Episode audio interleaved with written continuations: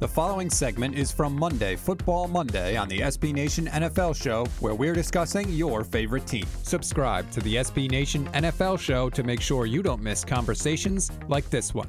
Uh, but what Brady did last season, I mean, just pretty remarkable to see. I mean, I think that he's off his talent level. The fact that it hasn't dropped off still at this point is probably one of the more remarkable things we'll ever see in football. Obviously, the accomplishments in the Super Bowl, you know, speak for themselves. But I think even if you watch the full context of what he did last season and the caliber of play that it takes to run Bruce Arians' offense. That is one of the most difficult offenses in the league uh, for a quarterback to run, and he did it without an offseason and stepping into it, coming from another system for years and years, having to learn all new verbiage. So I think the full context of Brady's situation makes it really uh, just an unbelievable type of season, and so just to see what he does this season.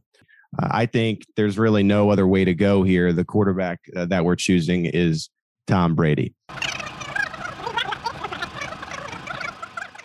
If we're just picking one individual yeah. offensive line, I think it's got to be the Bucks. Um, it just seems unfair that Tom Brady at this age is still playing at an exceptionally high level.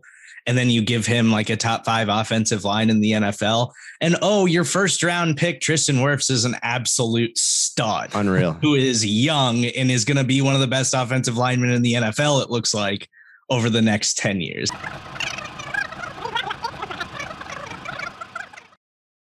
Yeah, to me, Gronkowski, what was undersold about Gronkowski was everybody wants to focus on, oh, he's not fast anymore.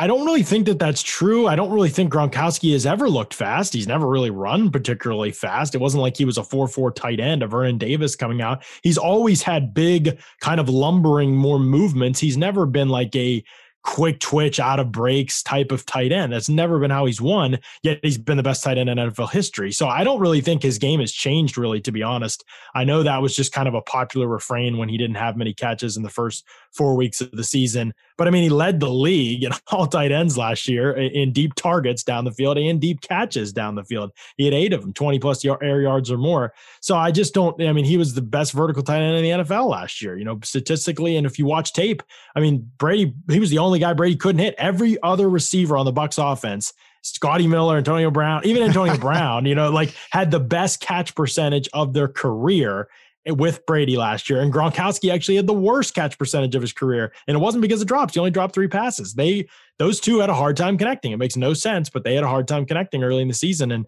Gronkowski was open a lot and Brady wasn't able to hit him. And I think his yardage and his production could have been even greater. So I, I still think he's a four tight, top four tight end in the NFL.